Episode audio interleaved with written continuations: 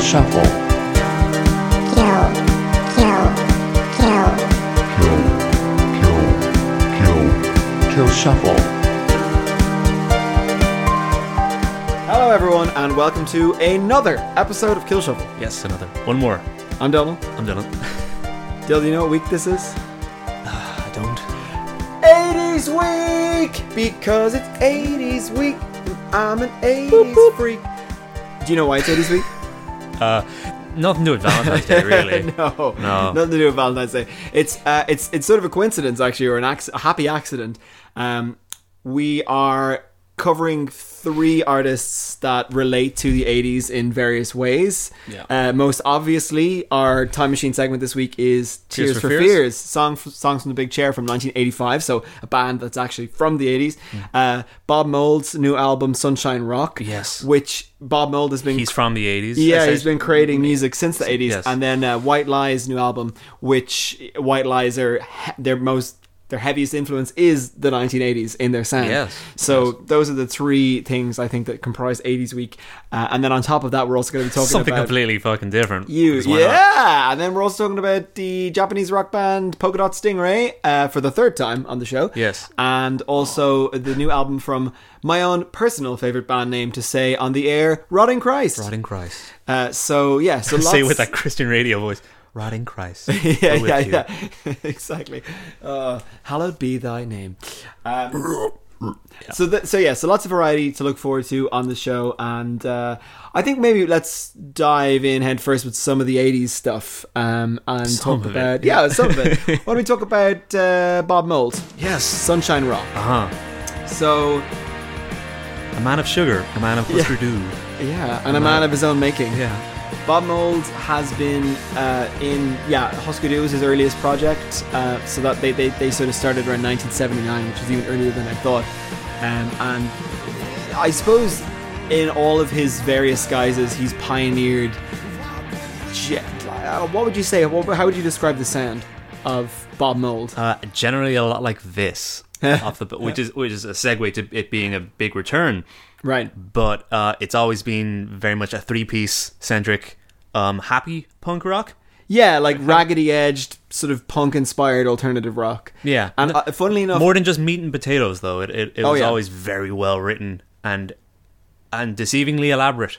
Right, right. And and, and Bob Mould, his vocal style has shifted quite a bit over the years as far as in the Husker Du days and actually I think I may have I- I'm not so familiar with Husker Du to be honest with you. I know they I know they're they're a name that I hear all the time, but I, I actually only sat down to listen to them this week, um, just on the back of recovering this album. And the first record I listened to was uh, Zen Arcade, which I think was a dreadful choice of a place to start It's pretty in there. because it's it's Yeah. it's so basic like plug in a track 80s production Mm-hmm. and uh, the songs are very very hardcore inspired lots of screaming Fast bits. really really fast breakneck pace tough to sink your teeth into i would say whereas i know in candy apple gray they were had a much more a much more accessible poppy sound Mm-hmm. and then uh, so we- let's say that was the more sort of rough around the edges bob mold and then going into workbook his first solo album in 1989 almost sounds like sort of a proto REM type sound like i think he's there's comparisons to be drawn with michael stipe from the vocal Uh, Yeah, perspective yeah. Whatever, whatever bounced off the uh, the um, artist of the day in his in his ears. You know, whatever he was listening to. Right, and, Time. and a huge amount of, of, of folk alongside the, the, Yeah, the yeah. slightly more alternative rock orientated stuff on that um that album. So yeah, so he's he, he's done loads of different things. And then we talked about Sugar as well, yeah, yeah. um, Sugar's an interesting one. which sort of sits somewhere in the middle. Yeah, yeah. It's it's it's um not quite a midlife crisis of work. uh, I don't want to say it, it, it- The new albums are in a good way. Yeah. but uh, yeah, it's it's it's kind of like Big, just bold- branching off with bold statements. Yeah, like Yeah. m I I I kind of think of Bob Mould's signature sound as being a melancholic happiness. Yeah. You know, he's able to use major chords in a way that still makes you feel like, you know, it- it's it's a temporary happiness, which I which I like and appreciate. Yeah, Um, and yeah, and, into that, yeah. and so that brings us to Sunshine Rock, which Yeah, but first we skipped one thing. Um, Did we? Oh, sorry. The th- three or so albums he did from this decade, Right, right, right. um, which are very much like new era uh, Bob Mould record stuff. I, I've only heard Patch the Sky, Um, but yeah, Yeah, well, th- that is the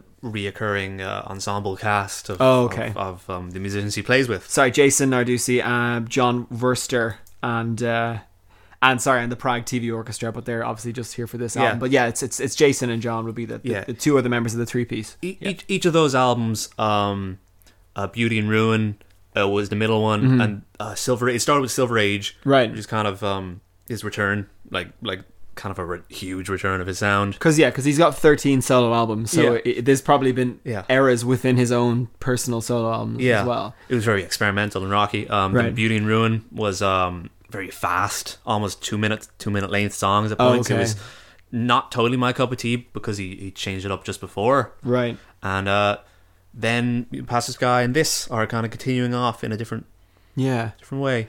It's interesting because I think with the, the uh, Pastor Sky was more sad though. off the Yeah. bat. this is not. but y- well, yeah, it, it, it's not for the Totally. most part, and I, and I can totally understand the not ge- overbearing. Right. The general gist and the headline for this album seems to be Bob Mould moves to Berlin and writes a load of like happy, sunshiny love songs, uh, or not love songs, but sunshiny kind of happy melodic rock songs. Mm. And there, you know, there's there's plenty of that on here. I think the title track, um, "Sunshine Rock," definitely sunny love song. Again, there's a lot of sun in the in the in the whe- titles of whe- the whe- songs. whether whether um, poetic fallacy. Whe- Yes. Whether whether um, mixing with emotions. Well, yeah, but then at the same time, I- I think there's enough.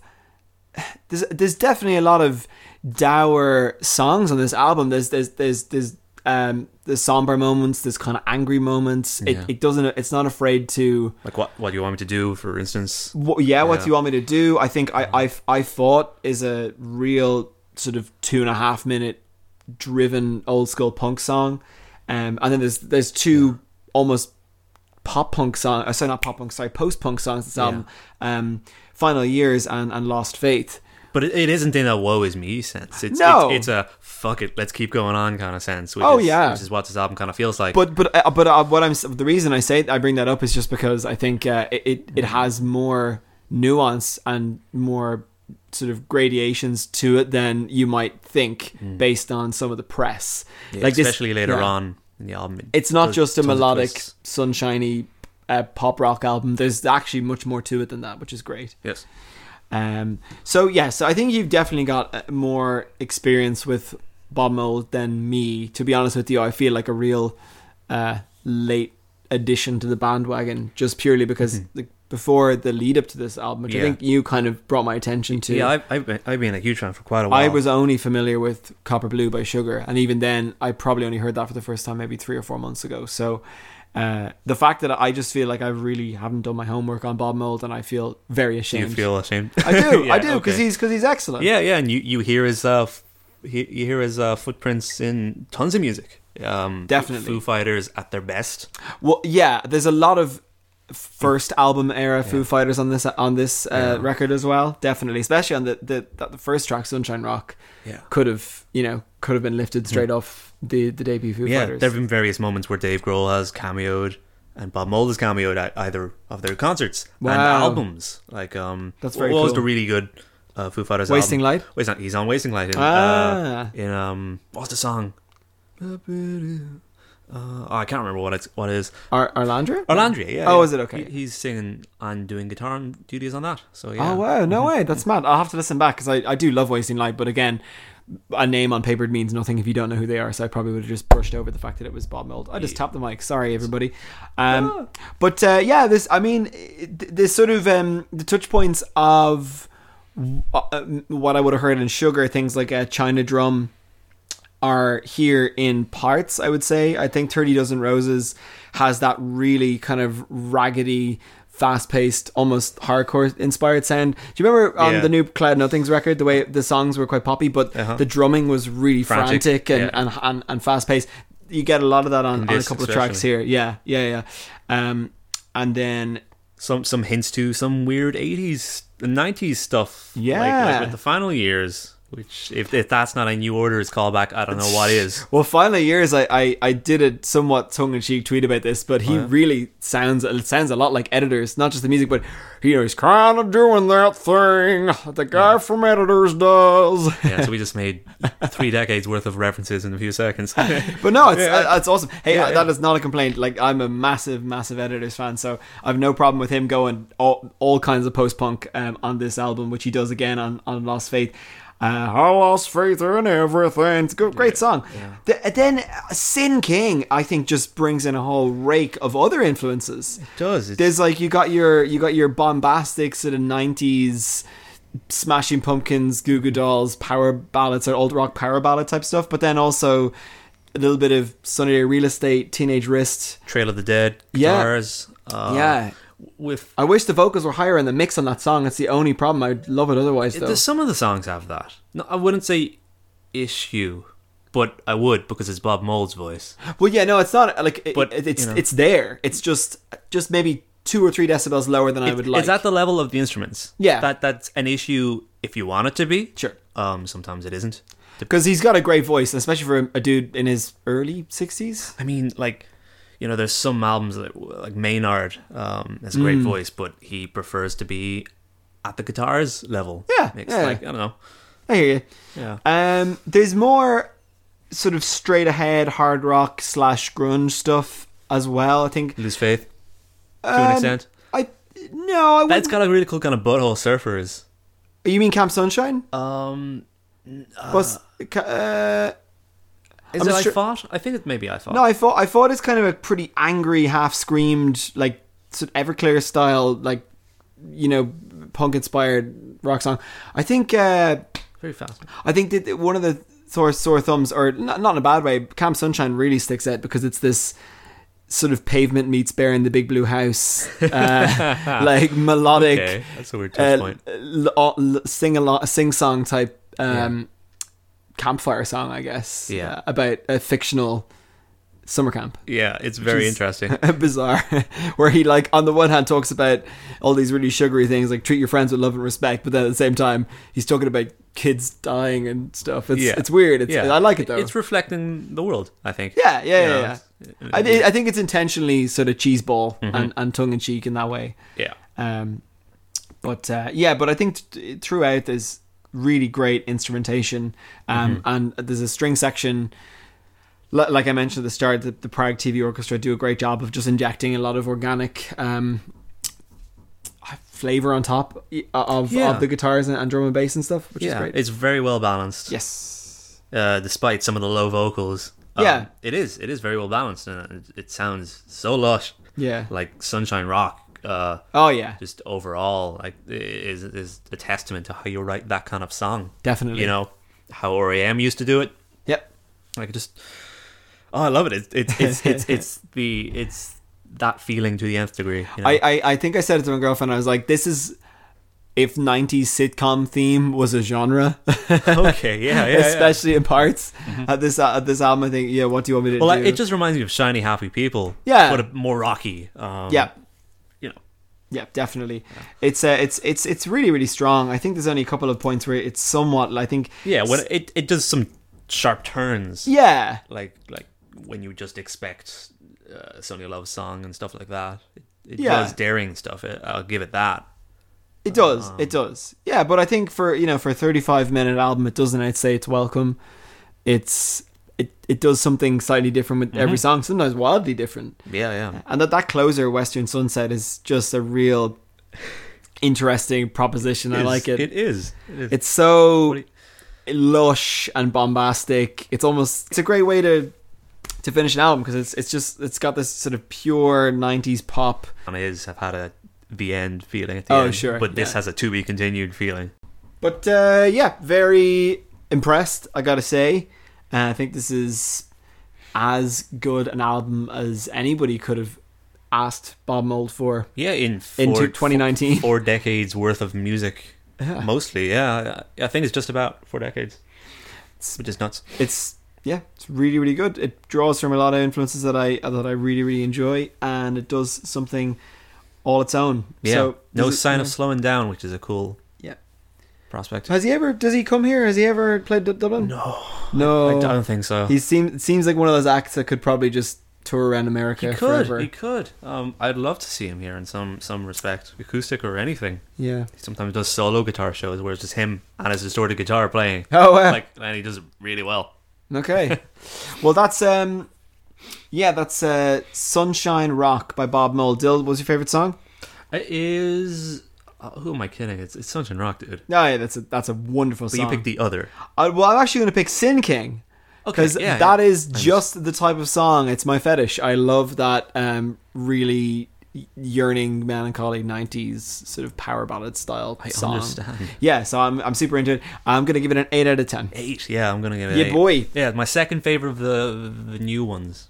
Cool. You know. I, I as I say, I, I just Silver Age is my favorite. dipped my toe into the uh, the Bob Merle back catalog, so Yeah, I'm so- I'm very excited to kind of Silver get to Age, know it. Past the Sky, those ones. Go for it. Patch the Sky really enjoyed, so I'll check out Silver Age as well.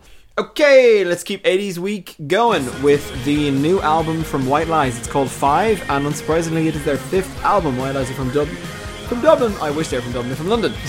um, they're coming to Dublin. yeah. I'm going. I'm going to see them. Oh shit! Really? Yeah, yeah. Um, so yeah, so White Lies uh, burst onto the scene in 2008 with a few singles that did extremely well off their debut It's been a album. decade. Wow. Yes, yes, it has been. It's been a little over a decade since Wild Lies came into my life. Uh, they were big, big um, hits on the alternative music radio station at the time. Fa- uh, t- well, no, Phantom FM. Yeah, Phantom Phantom FM here in Dublin, and uh, that's kind of how I got into them. And they sort of had the appearance of a buzz band in that sort of 2000s indie rock scene, but actually listening to the album and then kind of following them in the sort of four albums since they are anything but. They've kind of went from being the next big thing to just being a great band, uh, which never ever got any more industry favors Oh, yeah. beyond their first two singles. Um, and what they do is a very sort of infectious blend of 80s synthesizers and sort of post rock, po- post post rock, and now I'm saying pop punk, post punk uh, guitars, but done with a really gleaming, gleaming, glossy production. Um, and they've they've kind of uh, and, and and plenty of pop elements as well, and, and sort of stadium courses and things like that. And they've they've just uh, either dialed up or dialed down various sort of elements of their sound depending on what album you're listening to. So this is album number five, and uh, Dill, I, I don't think you had much of a prior relationship with this band. The, am la- I correct in the saying that? last album and their first stuff. Yeah. Yeah, that's that's they're the memory touchstones. Okay. Um, Yeah, Friends was really excellent. and It flew under the radar a little bit. The Yeah. 2017 album. Yeah, and I gave and I gave everything else a listen to see um to see uh, their path so far, and it seems they're they're a kind of band that doesn't fully um commit to the the uh changes in kind of genre they're going for. They they kind of always have themselves like uh, from day one, if you get what I mean. Yeah, I, I, I think really White Lies are a band. I, I, I applaud that because they've had a very consistently White Lies sound from day one until today. Yes. And they experiment within that, but. You know, and, and, and there's something to be said for bands that, that, that vary their sound wildly in different directions over the years. And, you know, we, we've talked about loads of bands that have done that hugely with, with a great degree of success. But I do also think that there's something special about being incredibly surgically precise in doing one thing really really well and then only kind of making minor variations within that and that is that is why it lies it's just happened for me that one thing they do really really well happens to be something that i i enjoy quite a bit so um their discography t- to me is almost flawless the second album it, it, it lost me just a tiny bit Okay. I would say like on average maybe one point less than the rest of their stuff. But really, apart from that, I think they've got a pretty faultless discography, and uh, you know maybe Yeah. s- no surprises here. But I also very much enjoy this new album. Okay, what do you enjoy about it? Um, well, I think I think as far as the things that White Lies do, I think they do actually push the envelope a bit further in many places on this album. I also think they um, they commit to doing more uh, of the the ra- within their range on one album than they have before. So, like you take examples like the the opening track "Time to Give," that is their longest song by some distance, and it kind of goes into this swirling proggy sort of craftwork circle of chords that lasts maybe sort of four minutes, four and a half minutes in the middle. Um, loads of loads of key changes and quite unusual for, for, for a band that's known for sort of three and a half minute, four minute, uh, basically pop songs. it was a welcome surprise.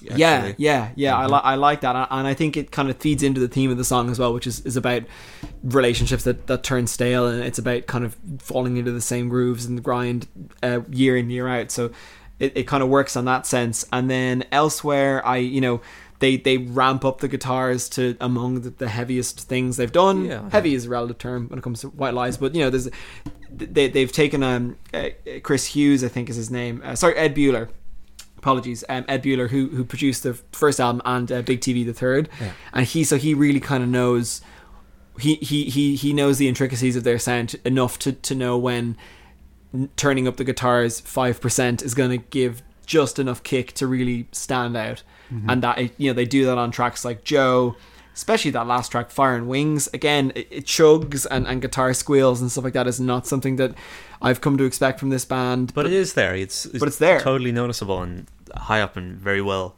very Yeah. well produced. Exactly. Actually, And then lastly, I think it, it- they go as poppy as they've ever gotten as well in this album. Like Tokyo is just this souped up 80s power ballad. It's really catchy, it's really dancey. yeah, I'd say I'd say uh, that's more new order than anything else I could have mentioned on this podcast so far. Actually, Yeah. you know, Or or um, you know Um, you know Never Alone, um the doom doom doom doom doo doom doo Yeah. doo like that is pure new order. And they've even admitted that themselves that Never Alone is is very is very reminiscent of New Order. Um yeah, yeah, yeah. Um, I think I like this album. Um, at, at, uh, at the points where it's m- more uh, just just overwhelming you with the synth. Yeah. Mm. I quite like that. Um, I think it could. I, I'd rather prefer my, myself. I'd prefer if it was it was more synthy. Okay. you know, um, because I think they do more creative things with the synth elements in this than they do the guitar elements. Oh, that's interesting. Okay. Uh, I think the guitar elements are pretty good, but hmm, it's catchy, but uh, it's not my kind of catchy.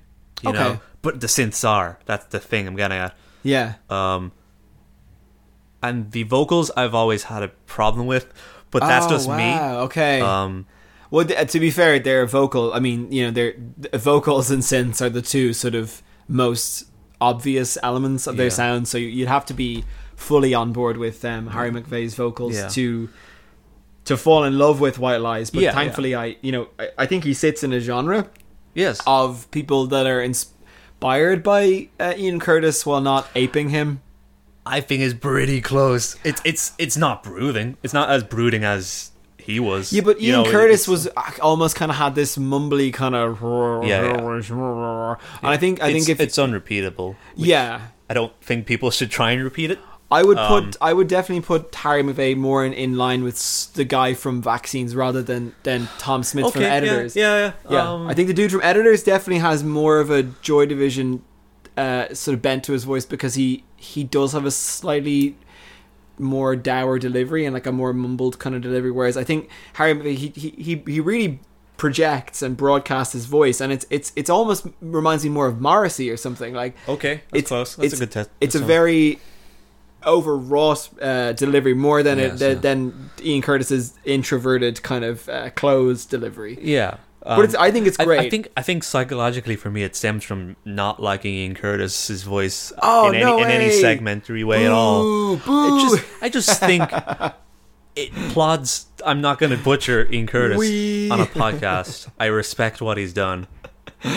yeah, But, no, I get you. but like I couldn't get I couldn't I couldn't yeah, no, I, I hear you. without you know Yeah, and and- and the thing is, Ian, Ian Curtis's voice in comparison to some, someone like Harry from White Lies is, you know, it, it, it was never as trained. You know, he, he was going for a, a much more off the cuff style that he, you know, it, it really came straight from the heart. Whereas I feel like he well he keeps it in a place. he never he Hmm. never got a chance to to do like vocal training and to Yeah. go on tour for years to the point where you need to really hone your craft like the whole beauty of, of ian curtis is that it was it was raw and real and ragged and and, and you know and that that's not the, the style that's that's being aimed for here Hmm. and i don't think there's you know there's a huge amount of comparisons but sonically yes i think over the overall sonic palette of joy division clearly has a massive influence on this band Yeah, like like Yeah.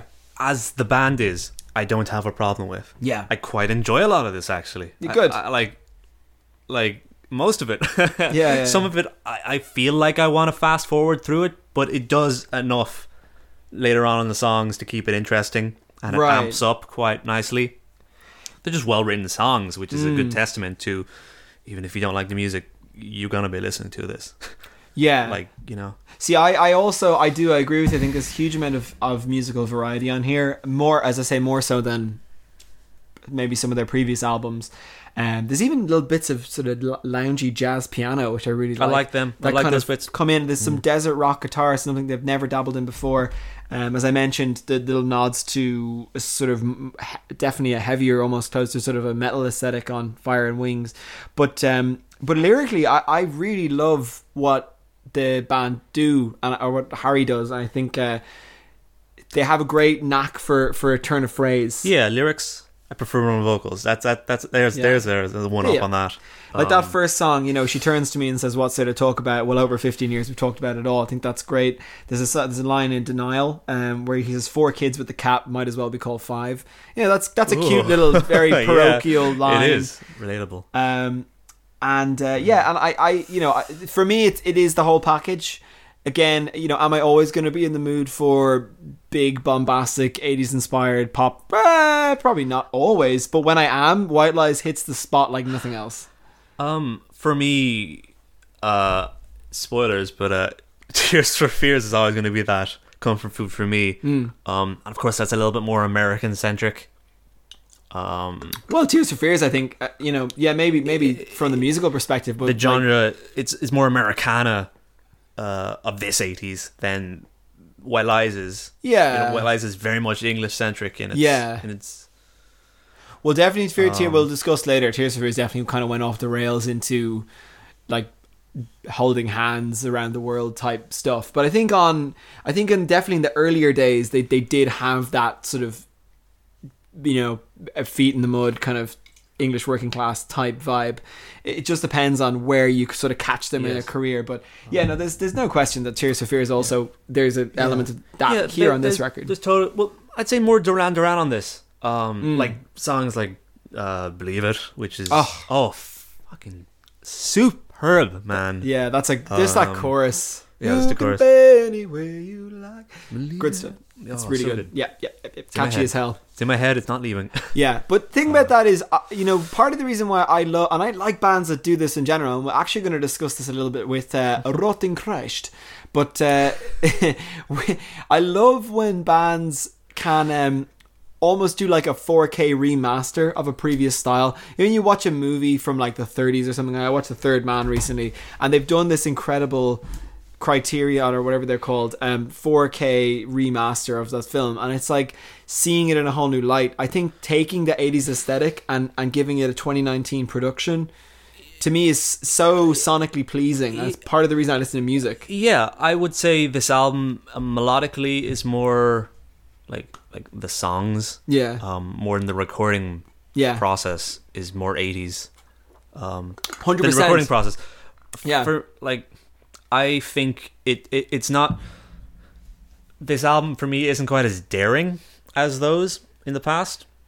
Like the seminal '80s ones. that Hmm. No, we will 'cause- talk about, and we've we've talked about like yeah. I, uh, the synths in this album uh, don't surprise me too much. Um, which uh, a small minus, but they they're very well implemented. Yeah. Um, they just n- no no real like ooh what the fuck is that? What what kind of synth is that they're playing? I can't even comprehend. I can comprehend a lot of this. Yeah. You know? Well, those moments mostly come courtesy of the guitars, like when, you know, they'll do like a massive just totally distorted and chopped and screwed like bend on the guitar. Yeah, yeah. And those are the moments that surprise on this album cuz they're going for a more guitar centric sound, but I agree. I appreciate that yeah. part as well. I think I just yeah, I don't know, there's something about albums that where I, I I have a lot of time for albums that really give a lot of I- like a lot sonically and maybe I think I give more weight to that personally rather than I love great songs great writing obviously is great but then I think there's an extra mile of something just sounding exactly the way it should be and I think this just sounds brilliant so Yeah, yeah. It's it's sublimely radio rock friendly. Yeah. Um, like consider that a plus or minus to whatever you want. your mileage may vary yeah, yeah. For Yeah, me, yeah. it's it's that's a little bit less appealing. Like so- songs like Tokyo are like are, are, are a little skippable. But yeah, but do you not think? Uh, yeah, but I understand. I- yeah, like I do get, you I know. get what you mean in terms of like it is, it is very, very cheesy, bombastic '80s power ballad. But then in the in the verses, you've got this weird, creepy synth choir. Uh, no, I- as I- and and, and the t- the tonality of the verse is so dark. no, I, I do. Weird. Mm. I do appreciate the creepy elements, which they're around. They're totally Yeah. around. Like Hick Me and Finish Line. Like Yeah. they're there. Yeah, they are there. Um, Yeah, Finnish line is another one that plays with uh, plays with chords in an interesting way, but yeah, Y- yeah. I'm glad. I'm, I'm, I'm glad you definitely took took some stuff from this away that you enjoyed. yeah, I did take some stuff. Yeah, like yeah. it's not totally for me. Yeah. Um, it should be. You know, Given you- what we're you- probably going to talk about yeah, later, you know the stuff I really, really dig, but but uh, I wish it went. Um, I wish they really um, uh, just jumped off the wagon in, in a Hmm. in a pool of confetti weirdness. I, I don't know how to explain it, but Yeah. like uh, what I get from uh, like do you, do you, do you remember the Amanda Palmer album we, co- reco- we Yeah, covered? yes. that had a lot of just total oddity oddities from taken from like different parts of the eighties. Um, I want Hmm. to hear this band do um not such a I don't want to call it one dimensional, but they're keeping on a path, you know. Yeah, I You know? mean, you know, you never know because this this feels like at the same what at the same time a career retrospective and a, a, a push in a slightly new direction. So, I mean, really, I think the next album will be something one way or the other. It'll be something totally different. Yeah, I want to hear something mad, you know. so because you know the- like it, it's a bit like the Foles thing where it's you know you do you explore different elements of a sound and then on like the fourth, third or fourth album you co- you- you sort of coagulate them all together and now you know it's it's sort of time to to maybe move on to a new phase but i'm super happy with this and my favorite track that is so so hard to pick i think i'm go gonna for it. this Curious. week i think it is Got ten weeks worth of songs. oh oh uh you go first Uh, it's it's believe it because the chorus is incredible. Yeah. it's it's all kind of Christmassy in a weird way. It's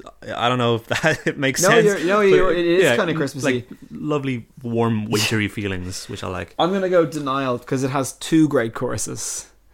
Okay, That when that yeah. it is a kind of heat when that kicks in, I'm like, Yeah. oh my god, how did they do it twice? I quite like that song. Yeah, yeah, yeah, Uh-huh. yeah. So that's uh, yeah, so that's five by White Lies. It's a nine from me. It's it's a seven for me. Cool beans. You know, Yeah, yeah.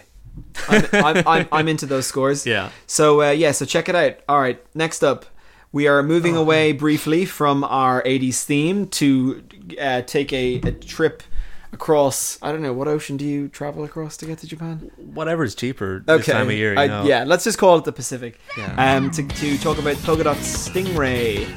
Uh, Third time in our time's a two charm. years of podcasting. will third time be the charm? That's the question. uh, yeah. Okay, no, no. Here, here. We've given it three listens, and one of them, two prefixes, was uh, a lot of the songs featured on this, or not maybe not a lot, but four of four of the songs Yeah. on that E EP. Here's I see that's the thing is the, the release a ja- very Japanese schedules thing and- to do. It is, it is. It's like it's You like know? when the second series of or when the second uh, Ghost in the Shen- Shell film was in a parallel universe where everything was the same but the cars were like done in the 1950s style. Oh, it's like no, no, no, it's a new universe, but everybody remembers everything from the other universe, but the cars look different. It's like okay. I, I- I'm not even going to try and begin to understand that. So what Polka Dot Stingray have done on this album is it's called Ecstasy, or uh, that's a rough translation, I believe, is. of the title. Um, Don't worry, I've got my translation. Oh, fantastic! Dylan's got his translations. So uh, yeah, so th- basically, this this album seems to encompass uh, four out of the five tracks off their 2018 EP. Uh, so what I did just to cut down on listening time is since we already reviewed that. I just pulled those tracks out of the the, tr- the track listing, and re- I'm, I'm going to be reviewing the sort of 42 odd minutes of new music on Ecstasy. yeah, and you get it. Like you can make the connections, and I'll make the connections as well, of course. Yeah. Um, I, I f- uh, how do you think this is? Uh, did, was were our predictions right that they were, were going to do something quite different, or I can't remember what we said. I I'm not hundred percent sure because I think, to be honest with you, I think I would rather not to not to throw it right back at you, but I Okay, think I yeah, would no, I you- think I would rather hear your thoughts first. Okay. because I think we ha- have something of a potted history of me um, kind of reviewing, particularly this band, but also you know some other bands in the I don't want to say J rock space, but in in the sort of more poppy Japanese alternative rock space. So why don't why don't you just give me the, the the headlines on this particular album first, and I'll use that to contextualize my opinion. Okay, I think this is more of a um, more has more surfer rock elements in a jazzy kind of way. In a Okay. very jazzy pop com- punk sense. Um, w- it, it does a lot of weird things. Like this is the kind of band that, Yeah, much like White Lies, incorporates tiny different things from different genres Mm-hmm. and gets them in the melting pot. Um, whether they are different I- instrument techniques, um, especially with the bass, I hear on this album. Mm-hmm. Out of out of most things, um, there's various different vocal stylings. Um, that is Ah, true. yeah. Uh, geez, I'm trying to. Well, musically, we're sitting somewhere between funk rock, pop, alternative rock, like little dashes of sort of blues and little sprinklings of jazz. Yes. Um, and then at, at points, almost sort of a show tune type aesthetic. Yeah, show like kind of Um, la- yeah. loungy rap. at There's a little Oh. points, '90s you know? R and B as well. It Yeah. it, it, it, it it sort of flits depending on the song. Yeah. and there's there's one song that is pure J-pop. Yeah, yeah, there is. Yeah. Um, I can't remember what it is, but uh, it's seven. yeah, okay, Yeah, yeah, yeah. Um, but this album does a lot of surprising things. Hmm. Thankfully, um, I thought it was just gonna, you know, it could go either way with bands that do things this frequently. Hmm. Like they could, they could either do the same stuff again and again, or they could keep on throwing more stuff, more new influ- influences into melting pot. And I Yeah. think this this album d- definitely reaches for for higher higher stuff. Um, Yeah, I don't know if it always catches it. Um, I I think it, it's a little bit sporadic at points. Um, but I think what they do is really exciting on this. the um, experiments definitely stick out in comparison to the like the more sort of album tracks. eh, As far as uh, there's kind of the rap song, the J-pop song. well, the- the, rap. I mean to say, the rap song, the kind of kind of lounge rap song, is quite a highlight. okay, that's The- yeah. it's very lounge show tune rap, which is really cool. She has one hell of a flow actually, um, which is Yeah. awesome. Yeah, it's hard to yeah I- and and then uh, yeah and then there's kind of the sort of fiddle hoedown type song towards the end Yeah. yeah I, I, um uh, positives i think you know it, it's um gloriously happy, happy go lucky album. It is, it That's- is. That's very fun in elements. I think you okay, know? occasionally the the guitarist does show a very um, strong knowledge of what he's paying tribute to. As far as like that first song, um, Yeah. De- uh, Denko Seka has really a really fantastic um, high octane driven sort of. Uh, ascending funk lick that's that's quite fun and it kind of Yeah, uh, plays it's- throughout the it's- whole song Mm. It's quite seamless with the bass. Like the bass is nuts. 'Cause Because like, the- oh my yeah. god, the bass. It, that is the one with the boom boom doo doo doo yeah, d- doo, doo. d- Yeah. d- d- yeah, it's- it's sort of constant counterpoint of Yeah. like the guitar going up and the bass going down, and uh, yeah, that one that one's super catchy. Um, It reminded me of old Motown, but like lightning fast. yeah, yeah, right. Like like played at twice the speed. Um, Yeah. and then and then there's a, Nightcore Motown. a very nicely produced, proper driven guitar solo um towards the end of that song, which which is a nice surprise. Um, you know, because it it, it, I, I, I, it comes out of nowhere, but it does feel earned Yeah. uh, and, and it's it's a real satisfying. And there's some, some Yeah. other guitar work as well. There's almost this this solo that kind of reminds me of a doorbell on. Um, I think it's a half talk, the second to last or maybe third to last song. Uh, Oh, yeah, yeah. Which which which has a much more laid back feel, but then yeah, there's there's a lovely, there's like kind of a laid back, yeah, almost sort of Strawberry Girls esque. Uh, Radiant, I think. Yeah. yeah, yeah. Sorry, it could be that one. Um, Yeah, really solo. dreamy as well. Yeah, yeah, yeah. I love those elements in this album. And then the, Um, the when it gets to that point. first half of uh, I think it is Love Call. Um, Yeah. has is just lovely, and it's really wispy and light and airy uh, kind of alternative rock stuff that I'm totally on board with.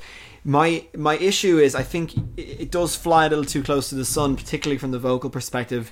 Um, uh, Shizuku, if I'm pronouncing that correctly, Yeah. is the singer, and unfortunately, I think this, some of the stuff that she attempts in this album is a not well suited to her voice, um, and b maybe is is maybe an artistic choice that for me doesn't quite come off. I think she is at her absolute best doing something that doesn't feature all that often on this album, which is uh, l- pulled back, wispy, breathy, melodic vocals. Yeah, that stuff is lovely. That there's, a- there's a bit, Uh, undeniably. there's a bit of that on here, and I think when she does it, it really, really works. When she's sounds quite vulnerable, and uh, and and and it is, it's less, uh, it's a calmer delivery, right? But then, uh, it seems to be what's needed for this band is somebody that can can belt and hit really high notes and do these long sustained notes and, and do all sorts of techniques that I, I think she's not well suited for. For me, uh, that would that would be more like definitely tricots el- element. Sure. Hmm. is to really reach those those belts. Um, it's not totally her style in this. Like she's more of the pop vocalist than Yeah. than um Than a straight up rock, yeah hard rock and, vocalist and or tri- whatever. Trico has a bit more of that. You know, it actually it's like there's moments on this album that I, I found probably partly due to the production because the vocals are way way up in the mix you know you can hear every little last vibration of the vocal yeah chord it's so it's it's it's, yeah and I hate to shit pretty on nice at points actually. it, yeah Uh, when it's when it works it works yeah. but I think more often than not I just I I re you can really really hear her straining and there's moments I think I, I think I do like a lot of those straining elements at points. Okay. Like uh, uh, some of them, I'm like, okay, that s- it seems like you're trying to reach a point that you you are getting. Like like she she can get those notes, but like Yeah. it's it's her voice kind of gets stuck there, you know, and and it's hard to come down from that. I know a lot of vocalists who do that. Um, her voice it kind of cracks and wobbles I, and I, I, I, I, I, I love that. It's, it's Yeah, I it's- suppose it's- it depends. It's, it's it's not you know it's not super polished shit, which Mm. it could easily be because this is absolutely thi- like this is top of the charts at the moment. yeah It's pretty fucking. It's like four something. It's it's pretty close in Tower Records. wow Um, well, Japan Tower. Japan. Records. yeah, um, that's yeah I I just it, it's to- yeah. I I don't know I I, I It's apples and oranges. Like It it's, it's is, wh- yeah. whatever you prefer. Um, I Sure. Mm. I like it. I like don't like all of it. Um, but like a lot of it. You know. you know I, I think put it this way there's less on this album to make me think that polka dot stingray is really worth continuous coverage i know that sounds so harsh but i, I really Oh no, it's fine. We can talk about it, of course. I, I, you know, I, I, Right. I, I, I mean, I'm, I'm, I'm ready and willing to be proven, you know, wrong or not to be proven wrong, but to be sort of convinced of them. But uh, this album, it well, it's, doesn't do it it's, for the- me. it's the downside of bands that are um Yeah. frequently releasing stuff. You know. Yeah, that that could be that could be true. That Yeah. can be true. You can you can get too much of a too much of something, but I just it's it's really it's not for me, and that's not necessarily to say that I, I can I can't listen to something and say it's not for me, but I can see that it's of a really really high quality, or or for something to not be for me, and then to kind of get convinced of it. Yeah, there's moments in this where I, I'm kind of getting the mix of it. Like that first song is great, and then I like the horns on the last track. I like the second song quite a Um, bit. That reminds me of Sonic Adventure. Out of all things, Yeah, The- especially the, the guitar. It's just yeah. nice and summery. Um, but as a general rule on this a because i do find the vocals mm, 70% of the time super grating uh, 30% of the time cool I I'm polar opposite. that's great I, though. I I don't know. Her voice is not grating. yeah her voice is. It, I don't think it's. I don't think it's grating. yeah i find Um, i find it super distracting and like- actually one thing as well this and this could be teetering into I think it's distracting in a very, very good way. like, Yeah, yeah. like uh, I'm swooning every second kind of way. But um, if she stayed in that mode of the, the of the stuff that I like, but I, I just I find it really insistent, and I I just I'm not a big fan. But there's a word that she says all the time, and it's so distracting, and I think it means I watashi. But uh, it can be, yeah. but like I've never it's that's never I've never had this phenomenon i listening to English or music in a different language where like I, I, I'm hearing the same. It's actually pretty frequent in, in Japanese. Yeah. more no, it's more so But I've lyrically Japanese than I've listened spoken. to a lot. I feel like I've listened to a lot of Japanese. I just felt like she was saying watashi like three times a minute. I, I just found it super distracting. but that might be because of my other issues with the music. I was kind of like Yeah. Mm-hmm, meandering in my brain. But yeah, I don't know. Just I looked it up, and apparently it's it's it's pretty common to omit that word Yes. in in speech. Yes, you you might be annoyed by the word "I" in English if you're a polar Yeah, opposite. I how much suppose- that's uttered Maybe in it's, English. maybe it's the fact that it's a such a common word and b it's so long for what it is. a, a lot of like Japanese speaking in like out of song Right. doesn't require that. Yeah, You- okay. You, you, say like "oh my wa" or just Yeah. just o- other stuff. You don't usually um use. uh, Like you, you just kind of Is it like a it's more it's obvious formal- it's obvious that it is you or I But if you're speaking, Yeah. yeah, yeah, yeah. That's I just I don't know why that jumped out at me, but every time I listened to it, there'd be like a couple of you know songs. I'd be like, watashi, watashi, watashi, watashi. I don't know.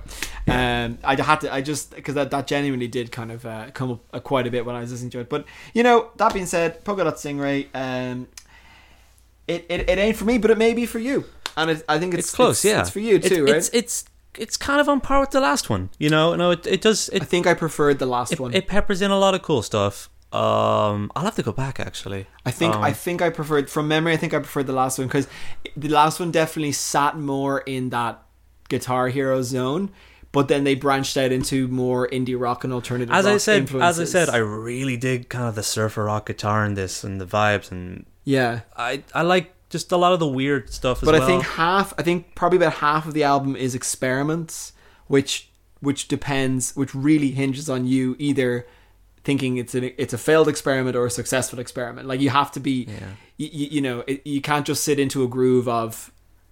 Uh, Yeah. of, of every song being in a similar palette, it's like you have. They're like, here's the rap song. Now, do you like it or don't you? Here's the J-pop song. well, it's do you not like tot- it or it's, don't you? It's it's more so a kind of wrapped segment of a verse. here's like here's the bluesy French piano bar jazz song. You know, it's it, like they're, they're they they take more risks, which obviously means that if Yeah, it like, doesn't pay off for you, it's I really enjoy like the horn sections that come in. Like like a lot of that is kind of not quite ska, but but it's it's yeah. kinda, Yeah. It's I don't know what that, it is. that almost gives me that uh, you know the theme to Evangelion uh, than that last track. It's, oh yeah, It's got a little bit of that. I'm sure one of them is a huge Eva, Eva fan. I think it seems like it's like a national requirement. Um, yeah, yeah, probably. Yeah. Um, but I loved like like Good. from from a fan from a real fan. Yeah. Um, I, I love the waves that this kind of music is making in a in a chart topping industry.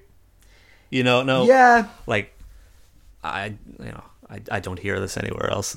really, I I like Yeah. I it anywhere else on the planet is kind of an abandoned um genre. You know, Hmm. they're going they're you know yeah. I. Uh, full full band stuff. You know. I hear no, no. I, I hear you. I hear you. It's it's it, it's just not for me. Yeah. Um, it's just this this one isn't for me. The, the other ones I could probably have made a call on one way or the other and sort of uh, padded maybe a little bit around the issue, but no, I, I unfortunately this um this might be where I check out. Yeah. On Polka Dot Stingray. But that being said, don't don't stop bringing bands. I know ne- next time we're gonna have a couple of more bands from the east. Oh, yeah. Um, on the show because I, you know, I, I think there will come the day where you'll be pleasantly surprised by my reaction. Yeah. Uh, but I just think Polka Dot Stingray were at a disadvantage from the start because the type of music they play isn't usually the type of thing I go for. Yeah, yeah, it- it's uh, it's, it's kind of like White Lies for me. Yeah, I think right, the polar right, right, opposite. Right. right. Um, but I think this band, I don't know, I don't know. I, I really like um, the variety, the variety in this. You know, Great. it's just fun. Yeah. um, your fa- do you have a favorite track? Favorite track for me is probably mixed between Pandora's Box Oh, or Pandora's Boxu. that was one that was on the uh, EP. Yeah, yeah, I love that one. I Okay. I, love the EP tracks on this. I think they, uh, as a end part, I I love how they gel together. Great. Um, Do you have a favorite of, of the new bunch? uh, yeah, probably uh, Remy. Okay. Um, yeah, That's- they're kind of rappy one, I think. Oh yeah, yeah, yeah. or no, sorry, uh, back uh, number five, Bakemo de Darakemo. Is, The house of was it the town full of blues or something? yeah, the the kind of rappy one. Yeah, okay. I really love that. Um, Cool. Hmm. Yeah, not too showboaty, um, which most Japanese pop music absolutely is. So that's why I kind of like like this thrown in there. Sure. Uh, I'm gonna give this a seven. All right. Uh, Denko Saka is my favorite song. I do genuinely. that think- again? I, I enjoy it as much as I enjoyed. Oh, Dance, the first one. Sorry, yeah. Dance like a robot, or uh, what's that song? I think it was something about disco. Anyway, the song from the Time Splitter soundtrack that it reminded me of, and that's always a good thing. Yeah. and that was good. I'm gonna break your heart and give it a four. L- Okay. yeah, sorry. I think it's better than that. Um, I don't. yeah. Well, it's not poor. yeah it's i it just it's really really really not for me um so that's a seven from dylan a four from me That's a for shame. ecstasy by polka dot stingray uh the next track and the next track the next album we're going to talk about is our final new release of the week and a complete handbrake turn from where we've just been uh, it's a band from greece called rotting christ Yeah. they have been making noise since 1987 Jesus. yeah i know it's just Christ, rather. yeah, yeah, yeah. Um, uh, it, they've been handed by the uh, Tolis brothers, Sakis Tolis and Themis Tolis. Actually, they could be cousins. I'm not sure. Um, on on lead vocals, rhythm guitar, keyboards, and then Themis plays drums. And at the moment, their current lineup includes George Emmanuel on lead guitar and Evangelos Karzis on bass. And uh, contrary to their name, I think their name conjures up the heaviest of the possibly heavy grindcore death wall of sound uh, type metal that you know You'd think. maybe comes as a stereotype with the, the sort of name that Rotting Christ have whereas in reality that's not necessarily the case isn't that right Dill Uh, yeah. Uh, we've covered them before, of course. did we did we cover Do What Thou Wilt on the show in album club? Yeah. yes we did I was wondering had we yeah yeah yeah, yeah. We so have. that sounds like the most like unexpected uh reveals Hmm. yeah underneath the curtain. yeah Um, I was trying to remember. yeah. Did we? Did we? Had we covered it before? But we have, of course. Yeah, yeah, yes, yes. And I think that album, "Do What Thou Wilt," set the standard for modern day Rotting Christ. Um, the 2016 album "Rituals" was a good follow up, but maybe didn't quite capture all of the magic um, of that that album from 2014. And uh, now we come, we arrive at the Heretics. Where they're making absolutely no bones about their sort No. of satanic leanings. no, no, no. The al- album cover um made made me chuckle a bit. yeah, yeah, yeah, yeah. What is it? It's like a dude getting strung up for being a heretic or something. Yeah, and then there's just you know a rotting Christ in the corner, going like, "Ooh, what is that?" yeah, I didn't even notice that. he's kind of there in the right corner. If you, it's Let's just have a little look see. very funny. Oh, there he He's is. like, That- "Ooh." that- that is that is our Lord and Savior Jesus Christ. to Just- me, he looks like the um With bits of the flesh. poorly drawn uh Jesus mu- mural that was drawn on Oh, a Mexican church. a little bit, that yeah. meme that's going around. I do, I do, I do. Mon- monkey Jesus, not a racist thing. No, Yeah. it's not.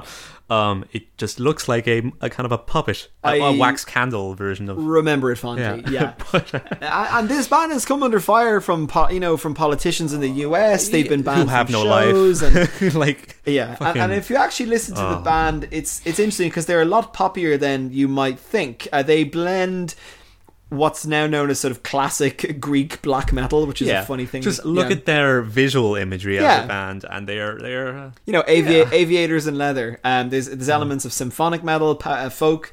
There's g- some Greek folk music in the mix, um, a little bit of industrial, parametal, doom metal, and uh, and as I say, generous lashings of pop, be it in the the guitar licks, the guitar licks, yeah. Mm-hmm. or or the rhythm of the vocals, or occasionally the you know the, the sort of melodic vocals that come in. Make those. This is definitely metal music, um, with yes. I would say like 75% screen vocals.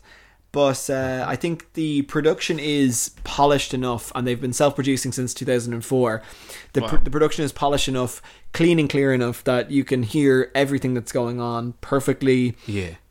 Um, and they're not in, they're, they, they're not trying to make as much noise in a single second as they possibly can. They really do spread it out across the uh, They they the entire album. they do. It's like, hey, you don't need vocals for another few minutes, do you? Well, Yeah. I'll just. Uh, does he play guitar? I assume the lead singer plays. Yeah, guitar? he's just rhythm. Uh, yeah, so he's not just standing there. He's busy Oh, yeah. creating the atmosphere you get, like, and, and not totally going like, "Here's fucking." Yeah, yeah, yeah. Heavy- Heaven and hell and fire. Yeah. Yeah, it's not totally there, which I really, really think is an interesting approach to this Yeah. kind of music, which like bands like Amon Amarth, which I'm not too into. Okay. Um, they're uh, they're very reliant on the vocals being ever present. yeah. Okay. Yeah. No, no, that's not rotting Christ, and they they do they do have a lot of sort of vocal window dressing that isn't actually um That- yeah, yeah. Sakis screaming like There's plenty of spoken word sections on this. Lot, you know, your typical sort of. Uh, I have no God. I have no church. I am a man of my own making. These kind of you know uh, spoken word sections. There's loads. They absolutely love doing um, sort of old chant, like old school sort of monk style chants. They they you know "Ide re do ba bi lo." they do loads of that. They've done that for the last few albums. Um, you know, there's there's there's plenty going on from a vocal perspective that isn't necessarily just lead vocal, uh, Yeah. which is cool. Yeah. Uh, they kind of have two or three different types of songs, and they sort of switch between them. They do. Uh, that's my cat meowing as I think. Uh, that's what's going on in my head. Yep. Uh, I think I don't off the bat. I don't think um, this uh, is as experimental as uh, the Do what thou wilt. the one, yeah the one we Yeah. covered last. Yep. I think it's it's more kind of going for a straight more straightforward thing Yeah. as far as this band can pull it. Right. You know? Um, which is still being weird.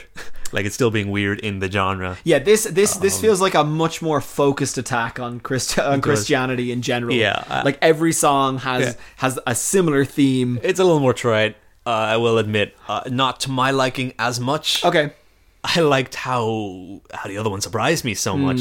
This one did not surprise me as much. Hmm. okay, Um, I haven't listened to the album in a while, so I can't really make comparisons directly. Hmm.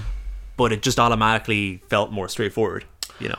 I yeah, I think th- th- it is, but then at the same time they do go into different. Like the other one was was blindingly consistent in like every song was a banger. Yes, that, And that's there, but there wasn't maybe quite as much variety within the album. They just did a couple of things really really well. Whereas on this one, you've got like uh, there's songs you know th- there's the more sort of traditional rotting cry songs like the three singles uh, fire god and fear uh, heaven hell and fire and the raven Th- those those all follow that kind of like yeah. you know "Ba-do-do, go-do-do, no-no-no, no," like sort of a groovy a drum beat with a with a catchy guitar lead Yeah. and some screaming then you get like Yeah. something uh, there's a total flip flip to that coin which Yeah, is like the exactly. voice of the universe Yes. which is like a kind of a space death metal if that makes any sense almost yeah Mm-hmm. almost it's very expansive and uh, environmentally metally I and don't that know. has that has like a real mechanical churn as well like the, the Yes. guitars are just so consistently it reminded me a lot of Judas pummeling. it reminded me of Judas Priest at their best heavy Yeah. you know at their best but slow with like tempo a heavy sprinkling of Fear Factory or something. Oh, yeah. which is something you just don't, you know, you generally don't get in stuff that's black metal centric. I, I kind of like that. There's also a sort of a an, an interlude style track on this called um, "I Believe," Oh, which is yeah. I believe, uh, which is um, which definitely brings back the more traditional black metal but also the folk influence which has been dialed back on the recent releases and and and, and i think it's sakis speaking greek which is nice yeah that was cool you know, because it's That's his native tongue, and I think "Do What Thou Wilt" was mostly in Greek, or some of it was in Latin as well. Um, and you know, I don't have an issue with it, but their English is really, really heavily accented. It is. So I, I like when they when they use uh, the Greek language as well, because obviously it comes off more naturally. I think Heaven and Hell and Fire is is the example, isn't it? It's like Heaven and Hell and Fire. but uh, no, I mean, and, and, and it's it, generally speaking, it's, it's fine. But I just you do find it a little Fucking, funny. he spit Wobbin's arrow in twain Yeah, yeah. something like that but uh, yeah No, no, no. It's it's fine. But they they had they Uh. had shied away from a totally English language delivery on in the previous few albums. So. Um, yeah, but actually, funnily enough, the, the the moment where it really counts is Oh, the yeah. Raven, the last track, and they and they nail it. The last track, uh, Sons of Hell, is not. They're not included. I think you're on the bonus edition, my friend. Yeah. Oh well, I was listening to that all the way. good for through. you. I'm interested to hear what those bonus tracks were like. Fucking brilliant. Were they good? This is a two-parter song. Okay. So it's, it, it it um, I think it ends the album better Oh, now in okay. hindsight. But I don't know. I might, I Make- might, make, I might your, make I'll- your choice. I'll check him out as a standalone single in my brain. But no, The Raven ends the standard edition of the album, and uh, Edgar Allan Poe has never sounded so badass. I genuinely, that song gives me goosebumps. Is there's a guy reading? It's some some of the you know the lyrics is Sack is talking about like I am from the Holy Empire, but then there's a dude, and I don't know who it is. I don't know if it's him or if it's somebody else, but there's somebody reading the lyrics or the lyrics, the lines to The Raven by Edgar Allan Poe. You know all this. Uh, there's a you know a knocking at my chamber door and all this. Nevermore. Nevermore. Yeah, yeah, that's made famous by The Simpsons. And it Wow, would okay. take a pretty badass song to to overcome my Simpsons based knowledge of that poem, and it really does. I think it's I think it's fucking great. I Yes. think it's one of their best songs, The Raven. Mm-hmm. Yeah, it definitely s- surprised me more than the album. Yeah, yeah, and that's not a criticism against the album at all. It just it just made me jump. I was like, holy shit! Yeah. this, this band's still as good as I remember. absolutely. Yeah, yeah. And there's you know it- like w- what is here is usually as good as Ron and Christ tend to be, and there's moments that elevated above the solo on Fire God and Fear. Just genius. You know, it starts off as like a typical catchy guitar wah solo, and then Yes. reinforcements, harmonized guitars on the left and right. Amazing, and the whole thing just explodes into a s- very fast picked, uh, almost sort of tremolo section. Yeah. Brilliant. So I- I think as far as Rotting Christ goes, is this their best album? Eh, no, it's still Do What Thou Wilt for me. Yeah. But does it do everything it needs to do well? Yes. And then there's other moments that elevate it above, say, Rituals, for example. So I'm I'm very happy. Yeah, it's, it's the best in a while. yeah. Yeah, Yeah. Uh, and it's it's just it just scratches that satanic itch, you know. Oh yeah, I know the one. Yeah. There's nothing quite there's nothing quite up there with Grandis Spiritus Diabolos, which is just the most fun thing to sort of scream on on that other Like, but it- yeah. it's it's not quite as campy as let's say Lords of the Lost. no. uh, with, with, with Thorn. Uh, oh, I forgot the album. Thornstar. Thornstar. Yeah, yeah. No, you see, that's but a- it's it's yeah. the same tongue-in-cheek element, but not as uh, not as clearly uh, stated. Yeah, I think Rod and Christ have have pulled off the crime of the century as far as the playing the music they play, but they do it and and, and as poppy and as occasionally sort of seemingly tongue in cheek as it is, but they but they're able to they're totally legit underground metal heroes because their artwork is so consistently Contrary, you know grungy and evil Yeah. and serious and they're you know and they do genuinely believe like they they don't believe in satanism or whatever but I they, mean, they like- genuinely believe that christianity is like a poison um so so I, I think they've almost trojan horsed in this actually super poppy and accessible It's funny. music It is into funny. the metal uh, the, the sort of death metal underground Mm-hmm. i think that's awesome Yeah, I'm I'm so happy that Running Christ exists. You go back; they've been doing, pre- they've been doing a pretty similar thing for the last like thirty years, and I've no issue with that at all. yeah. That's fun. That's fun. You know, no, Oh. Like go back and listen to Non Serviam, their first record. It's not it's not a, it's not hugely different from this. Yeah. But this what I was just to go back to the point I was making earlier about um, White Lies doing a 4K remaster of the 80s. Well, well, this is a 4K remaster of Rotting Christ it kind of is. because they've been doing this since the early 90s and you can hear that wind turbo or that wind tunnel guitar tone and really thin drums and all those Mm-hmm. trappings of early 90s metal and they're still kind of doing a similar style musically but now it's in technicolor production you know Yeah, it feels it, and they do it justice. You know, Yeah, super catchy yeah, Um, super cool. if you ever if you ever wanted to dip your toe into metal just to see what's what's happening definitely just just have a little listen to like heaven and hell and fire or fire god and fear because Yeah. they're just fun They really, really are.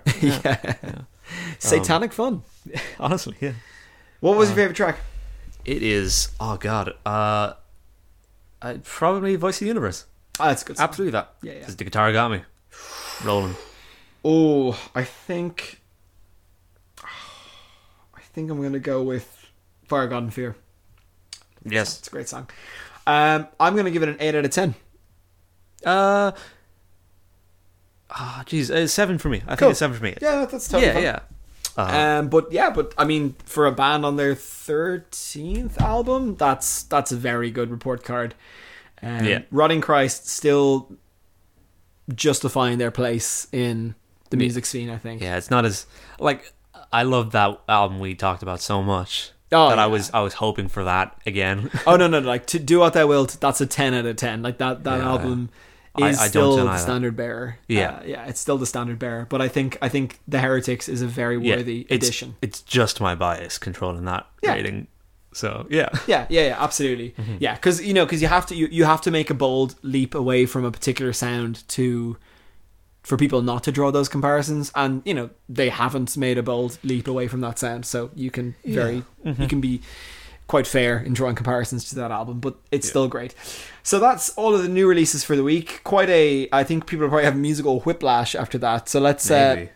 let's go back to 80s week cuz i'm an 80s freak uh, this is tears for fears song from the big chair songs from the big chair um, there, it's the, the there, it's a duo comprised of Roland Orzabal, I'm probably butchering that because it's a Spanish name. Yes. Um, and course. and uh, Kurt Smith, Not a Spanish name. not a Spanish name, but both of them from Bath in England. Yes. Um, and they brought along Ian Stanley and Manny Elias for the ride. Uh, although I believe the duo is really kind of a duo. It's just the two guys on the front cover. They write all the songs. Yeah, uh, it has been for quite a while, and it still still is in a way. Yeah. but they have just a beautiful cast of, of featured artists who they always get Yeah, around. exactly. So Uh, so, Songs from the Big Chair was a reaction to 1983's The Hurting, um, which was a, goth wave, yeah, Yeah, that's very Depeche Mode esque. yeah, I would say- zeitgeist, totally zeitgeisty. Um, as far as as far as mainstream t- chart topping uh, p- pop albums go, one of the darkest I'd I'd heard. It, Yeah. it draws from really really tough e-, childhood experiences. It it it, it, it, it focused a lot on uh, primal therapy and and you know childhood trauma and stuff. Yeah, yeah, it's what this band does well. Yeah. you know, you know, th- they they they're not afraid. To, No. to to get really kind of, kind of not not like the Cure kind of emo about it, but they're they're kind of Yeah. a thinking man's uh, Duran Duran in a way. Well, sure, think- and, and I think I mean I was almost surprised by the the sheer sort of metalness of the titles of the songs on that first album, like the the hurting, b- something like bleed from within or bleed bleed for me, uh, suffer the children, pale shelter. Like all the songs were real icy Mm. sounding, and then the, the sound of the album is a little bit more glossy than that, but but still fairly challenging as far as pop goes. Oh, yeah, and they think they carried that into this this second album. This is a real sort of middle finger Yeah. to the press in the UK. like this is the kind of um oh it's definitely that it's de- definitely dealing with uh in- in- interpersonal um thoughts people have about themselves during uh dark political times Yeah, um how they car- how they react to their surroundings to their loved ones yeah, in a very inter yeah interpersonal way absolutely. that just no other bands really did during that time. I guess uh, some of the bands they were influenced by as well, like uh, Brian Eno and Bowie and stuff like that, kind, Yeah. kind of were touching upon that real dark side of pop. And I think Depeche Mode definitely also touched on that that darkness. You're right. The Cure is a really good touch point. I think New Order, Pet Shop Boys, um, and then a little bit more maybe unusually Pink Pink Floyd. I I found quite a bit of as far as Yeah, the, the it's- proggy stuff on Yeah, this it album. was literally what they're what they're listening to at the time. Yeah. They they kind of took with it. Phil Um, Collins, uh, Genesis, and Kraftwerk from a synthesizer perspective. Yeah, I'd I'd say Yeah. Phil Collins mo- the most. Yeah, You- yes, you know, yeah, um, yeah. Uh, but this is like what if what if a band. Yeah. because uh, there's a very good documentary about this. Oh, really? Uh, scene, scenes From um, instead the of songs. Big, from the big chair. Yeah, scenes from the Big Chair. Um, well, they just talk about the techniques and and just the time they spent on this, Mm. Hmm. and like their their method for basing songs in a in a soundscape first, Right. then doing the songs. Like we've got these six or so s- very bizarre synths, Mm. drums, uh, drum emulators, stuff like that. Then they wr- wrote the song, so like they got just Yeah. random soundscapes and built within that, which I find is really cool. I don't think many people do that anymore. Well, that's the thing. Part of the reason why, and I know it, it is 80s week, but um, my general consensus on the 80s is that it was the worst decade for music. Now, gi- given what I'm about to say, there are obvious A exceptions. heretic, somewhat. There are, are Yeah. obvious exceptions, but I do think it, it, this sort of a- the slap bang average 80s song was worse than both the the average 90s song and the average 70s song because just Yeah, yeah, okay. okay. but just uh, no, I think the general reason for that is because I don't think synthesizers were ready for the limelight yet, and yet they were given the, the full limelight in the 80s. I don't think digital uh, production techniques and digital music was ready, and it's really harsh and, and quite lo-fi sounding and yet it was it was pushed into the mainstream too early um and yeah i just think there was a lot of stuff in the 80s that that, that really has not dated well and that being said i think what chris hughes does on this album as a producer and and i agree with you like clearly the time and attention to detail that's been put into the use of electronics and synthesizers on this album was unimpeachable and the a, lo- result a load is, of happy accidents. you Yeah, know? yeah, Um, that's yeah, the- the that re- was the, almost the only only way um, to just surprise yourself with success. yeah the, the results Um. the results do speak for themselves Yeah, that uh, uh, they spent literally like ten to seven p.m. five days a week for weeks. Yeah. on end, months on end, working on this album, yeah just experimenting before they even got to the songs. yeah, Um, yeah. Which which is insane. Just just to see if they could make it work. Yeah. Um, there's nothing there's nothing thin or tinny or harsh about this. Every sort of they don't put a foot wrong sonically, which makes it so much easier to love the songs which are fantastically well written anyway. and quite varied considering. Yeah. Yeah. Yeah, I think you know y- y- everybody will know the big singles on this album. Shout, shout, Yeah. Mm-hmm. let it all out. So everybody knows that song. Everybody wants to rule the world is a, just a massive international. Radio Everybody smasher. under a five year old knows that and Yeah. loves that, as, Yeah. as as was the surprise to them that they got a whole audience from that song. right, right, right, and That that, like they Mm-hmm. didn't that, expect. that that'll be on every like, wedding playlist. They had- every yeah, like they had yeah. their goth wave audience from the first album. sure, Then they have everybody. Right. Right. Everybody wants to rule the world. Like Yeah. everybody, and that's still that's still a song you hear, um, in every pub, in every karaoke bar, everywhere.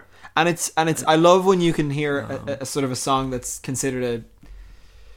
you know, like a karaoke staple, and then to actually go back and listen to it and to find that it has so many more layers than you initially thought that it did. I mean, everybody wants to rule the world, just y- there's so much more going on to it when you actually listen to it with a decent set of headphones than when it's being pumped through the speakers at an 80s night or something. It's like, it's got that lick that's Mm-hmm. you gotta been- you gotta live with it, which is a hard thing to do when you hear a song and then you have to go back to the context Yeah. of the album. Like like I could be like somebody could be so sick of Iggy Pop's The Passenger. Yeah. And then they hear it in the Passenger album and it, it changes it the blew way you my listen mind. to it. Yeah. yeah, yeah. Well, definitely this this this I had that effect with this. Whereas I, you know, hearing it out of context is one thing, but hearing it in the context of the album is a totally different thing. And that like that I feel like that lick has been ripped off by so many indie The spidery bands guitar, just kinda that jingly. Mm. particular riff almost and and, and it's it, it it it suits that song so perfectly um and even the solo at the end of that so- uh, at the end of everybody wants to rule the world Oh, it's- is it's- bizarre it's, perfect. like this wacky sort of It's co- kind of almost primus type solo it's bizarre yeah, it's great It's, kind of like a very gentle, chordy solo. yeah i Like, don't even it- it know how to describe it like I've tried learning how to play it, and it's very, very hard to kind of Yeah. move chords around like that to me, like on especially in the high higher strings. I, Yeah. I don't know. It's just fun. like it's uh, and and then the last the last sort of big uh, hit single was head over heels which i i can't even explain how much i like that song yeah, yeah. Um, thanking Donnie Darko for bringing uh, I don't know, just this band back Yeah. to, to fame. That's kind of how it started. It Oh, was really? to that- again, that's how it reignited.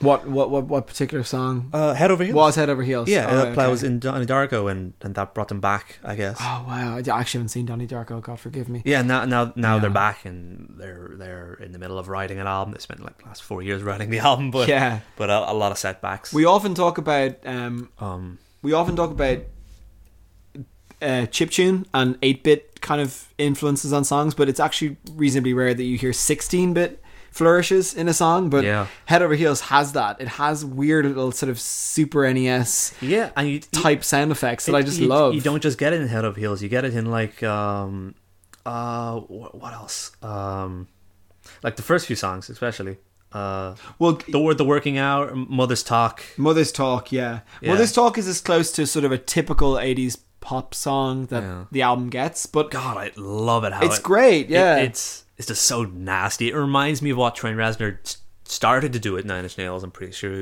that was Okay. his that was his like My- yeah. thesis for basing that band off was that kind of music. My touch point Oh. for that one was actually really, really early Red Hot Chili Peppers. Yeah, There's some really frantic sort of funk guitar, my, Uh, and then my touch point, Yeah. so- for that was like um, the Terminator soundtrack. oh yeah, no, yeah, yeah, yeah the definitely. really like um, like uh, what's the word? Not legato. Uh, well, there's this. Yeah, yeah, yeah. yeah, I love love that kind of arpeggiated um, Yes. rhythms in the synth. I and, and then and then really sort of golden eye type stabs like bow, and then bow, like then like bow. the Yeah, um yeah. the vocals just uh, we will work it out. yeah yeah yeah yeah yeah yeah Stuff like- can we can work it out I love that, and they do it so well live. Um, that's that's actually Oh. it's quite similar to um it's just funny did you ever watch did you watch the Brass documentary on BBC Four no, no. oh my god it's the funniest it's it's absolutely amazing but that that song does kind of remind me of their big hit when will I be famous Yeah. it's but that that was a very tropey kind of type chorus in the 80s and it works Yeah. totally works yeah, here. like the combination of both the voices is crazy. Yeah, like yeah. everybody around the world, the world is um is uh, Smith, Okay. and Orbazal does all the crazy high stuff. Like Yeah. he he is he's he's more so being the vocalist, I guess. yeah. Uh, it's once you really hear it, like it's Is he head over heels? Uh, yes. I believe yeah, so. yeah, yeah. They come in at different moments. Like they've got the harmony game on. I point. couldn't quite pick out the, the one from the other right yet, just at this point yet. But I, Or I- or yeah.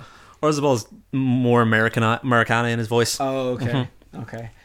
I I think um and, and Kurt, Kurt's more uh, It'd be soft British. soft spoken. yeah yeah.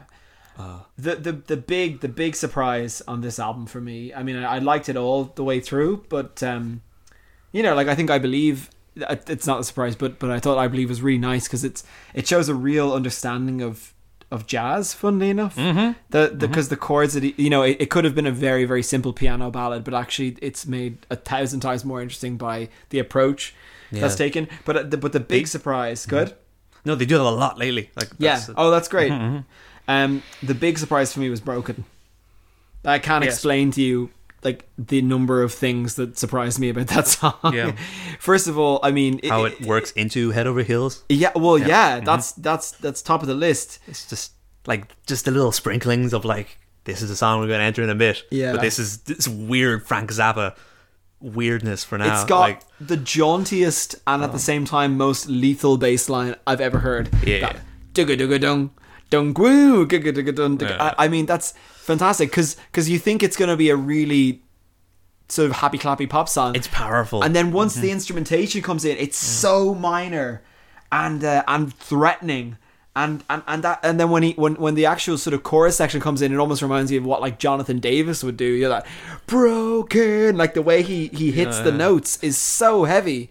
Yeah, the, the- It's great. The, the, the Phil Collins kind of came out in that, I think. And yeah, do- Uh. it did, it did. But it's I think it's it's more driving. It's it's definitely more It's one of my favorite kind of chaotic than that. like intro songs to another song ever. Yeah, Like, yeah, yeah, yeah. and it is because it Yeah. it, it it blends context- seamlessly into it head cont- over heels. It contextualizes that. Yeah. and um, I just love the writing with head over heels. yeah, yeah, yeah. Um, like the ex- we haven't ta- really talked about the lyrics yet, Right. But I, I love the way they just like head over heels is talking about like doing regular stuff with your Yeah. like being able to talk about everything with your girlfriend, um, or whoever is in your in your surroundings in that special to Whoever's you. special to you. Um, Yeah. But then was it the chorus is all about like, am I getting too into this? like, yeah, like, yeah, am I yeah. too addicted to this feeling? It's it's, Yeah. great. Very, That- that- it's a very '80s notion, but I, I they they they knock it out of the park. more than any other song I can think of, that song makes me feel like I'm in a movie in a big white power suit with like Oh, yeah. sunglasses on. It's just Like you you see it in, you hear it in Stranger Things yeah, as well. It's just so goddamn classy. When like Eleven is finally gelled up her hair in season two, Yeah. and this song is playing, like at, every kid looked like that. Oh, But, uh, did this song feature in the in the soundtrack? yeah, that was the that song might that be played at where the I moment. heard it. I thought I heard it in a, a play because I this the, Head Over Heels is the one song on this album that I had kind of gone in on big time uh, before y- you brought them back to my attention. I wasn't sure where I'd heard it, but it must be must have been Stranger Things. But yeah, it's oh man.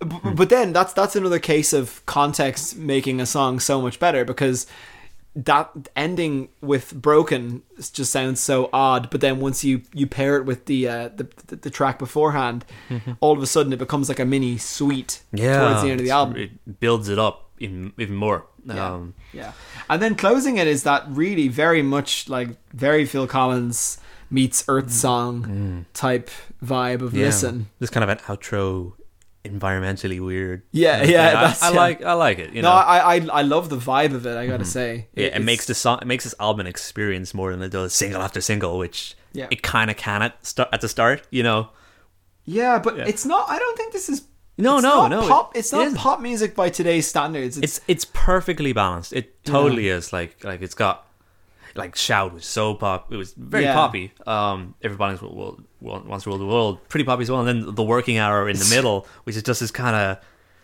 kind of loungy, sexy. Yeah, The Working Hour slow saxophone. It's this, yeah. It's like a, Laden. it's like a, like a sexy sax man, expansive, lush ballad. Takes his time. Really bold choice for track two. Th- th- That's what I, on the slower stuff, especially that song, uh, "The Working Hour," and uh, a couple of other moments in this album. I get a real early Dream Theater vibe.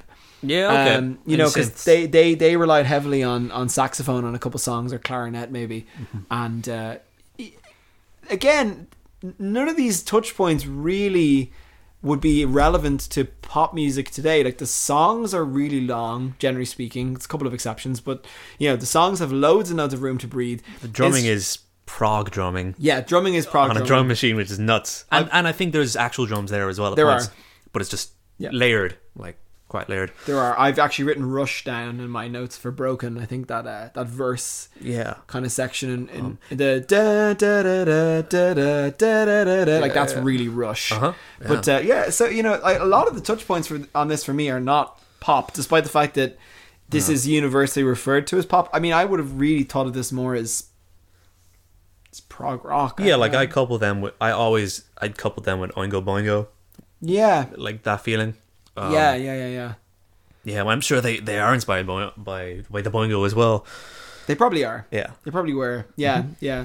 And then it's funny to hear the the hurting, which is sparser and more minimalist and overall darker. Yeah, and Th- uh, to this, which I would say is sort of the Goldilocks album to Seeds of Love, uh, Mm. which came in 1989. uh, that that album's insane. I lo- It's- I- it's very insane. I, I I quite love it. Quite strange. Well, y- y- I, I need to get to know it a bit Yeah, more, you but should, on you first should. brush, it just seems like they really threw the kitchen sink at it. Well, it, it's it's incredible because that album's got like um like tons of like uh, Beatles references. Like the, the song is Yeah. totally like self-acclaimed a rip-off of Eye of the Walrus. Right, Or right. Angle Walrus.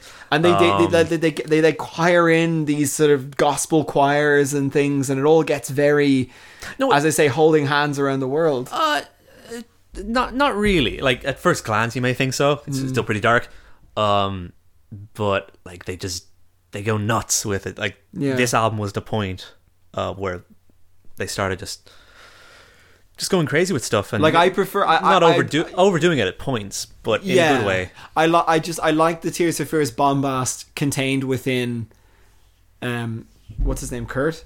No, uh, Uh, the other guy. sorry, yeah, Kurt, yeah, yeah, but within Kurt and Roland, like just basically the two guys plus the producer, like this, Mm. this feels like them expand, like really kind of stretching out and expanding within themselves. Whereas I think on Seeds of Love, they were like, we have all the money to do, eh, eh, you know, they they spend that was millions. that was of kind of pounds that was on it. that was kind of the case with this one as well. you Okay. know, to an extent. Okay. But the, the next one was like, here's the crazy ideas album. Yeah, yeah. and it worked. I, like I this think- is the use your illusion to the next album's Chinese democracy. yeah, yeah. And then like later on, they the, uh, the Raoul and the Kings of Jap- Because then it kind of Of- of became a Roland Oh, Spain. solo show for a while, right? Yeah, I think yeah, Kurt left. kind of like So as far as people considering the the, the elements and Raoul to be sort of canon Fear, Tears for Fears albums, I'm not sure. it is. Yeah. it, it is. They- it- they're they're both there in that album still, just more so. I think I think Uh. he left. I I have to the finer points of the history, uh, but I, I'm almost sure I that- wasn't there, but one of he- the- they're both in the videos for it. Okay. They're both in the videos. Okay. okay. well, anyway, the, regardless, we're talking about uh, songs from the big chair, and and it, oh, what an album it is. Um, really, really excellent. Definitely one of my favorite albums that you've brought to Uh-huh. the show. It says um, it just it- it- not not to uh, it says like the band's this is Raoul and the Kings of Spain 1995 Yeah. it says like the band's previous album Elemental it is essentially a solo effort by Roland neither album being made with the involvement of Kurt Smith who had left the band at the time Oh. so yeah so I think I mean th- there's definitely other bands where we where we've seen that and the jury can be out it's like well I'm I'm trying to think of a good example of a band but you know where there's like one well people ha- have that conversation all the time about smashing pumpkins it's like well you know i suppose it is the billy corgan show yeah, y- Oh, so you can you can distinguish it quite Yeah. obviously. Like there's Yeah. definitely a point where it becomes more like like those albums feel more of a band, like Yeah. a, ro- uh, like kind of a more rocky band in a way. right right right Um, so like is you know is it the roland and kurt show or is it the roland show or whatever and that's something that actually i'm invested enough now in this band to want to should find be. out yeah, well, li- li- live it's it's Roland guitar, Kurt bass, Yeah. and occasionally guitar and occasionally just singing. yeah no Like- 100% like- i'm so glad they're back together now and I, i'd be so interested to, to to hear what what a refreshed and revived tears for fears has to, to Um, give to the world so there I got the greatest hits recently, and there's Hmm. there's two albums, um, two song, two new songs on it. okay Uh, one is like co-written, co-produced by the guys from Bastille, oh which is really cool. It's it's Okay. it's very modern pop, right but it's really awesome. It sounds like a band's back doing awesome stuff. Great. So like um, production, once again, like like like a fast forward of production Yeah. of what they could do these days. I'm I'm very excited. Yeah, well, they were so ahead of their time for the time, production wise. So I'd be interested to hear how they keep up in Mm-hmm. 2019. But yeah, it's, I mean, this doesn't sound a day over 10 years old. I don't know. Oh, it's it's brutally it's- timeless. yeah, it is. It's very, it's, it's timeless. Yeah. It's, it's, it's at once extremely 80s and also timeless. So, yeah. Well, now it's just in the modern lexicon of radio. true. for the most part. I wi- I wish some more songs were given a bit more airtime, though. Ah, who cares? I know, I know. Who cares about our time? We Yeah. have the album. All right, so that's true. uh, my my favorite song is Head Over Heels, unsurprisingly. Um, mine changes every day. Yeah, Uh, absolutely every day. It's it's it's very hard to distinguish. I think. Hmm. Let me think. Just have, a- have a good look. You know, I think it's a tie between "Rule the World" and "Mother's Talk." Nice. All right, that's uh, "Songs from the Big Chair" by Tears for Fears. Check it out; you'll recognize a couple of the songs anyway. Yes. Um, thank you so much for joining us. We are going to take a little bit of a longer break because there's a crazy number of albums coming out. and We want to make sure we give them all the time they deserve. Um, some really big hitters, including uh, While She Sleeps, Dream Theater, In Flames, Weezer, Crystal Lake.